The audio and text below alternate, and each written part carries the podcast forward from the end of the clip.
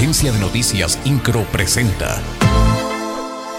Resumen informativo. A través de un video en redes sociales, el gobernador del estado, Mauricio Curi González, aseguró que las alianzas entre los partidos políticos no deben obedecer a temas electorales, sino dijo, deben formularse para tener un mejor país con una agenda común bajo una idea de futuro.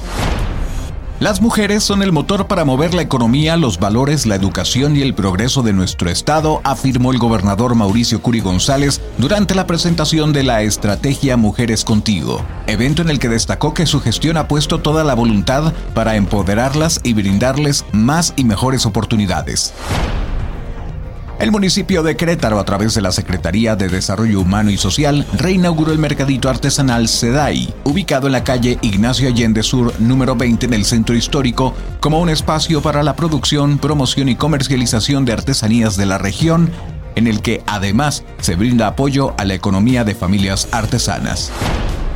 La presidenta del Tribunal Superior de Justicia, Mariela Ponce Villa, informó que el feminicida de Valentina, quien ya se encuentra detenido, podría alcanzar una pena hasta de 50 años en caso de que el juez lo declare culpable informó que el inculpado se encuentra detenido en San José el Alto y en las próximas horas será vinculado a proceso por el delito de feminicidio.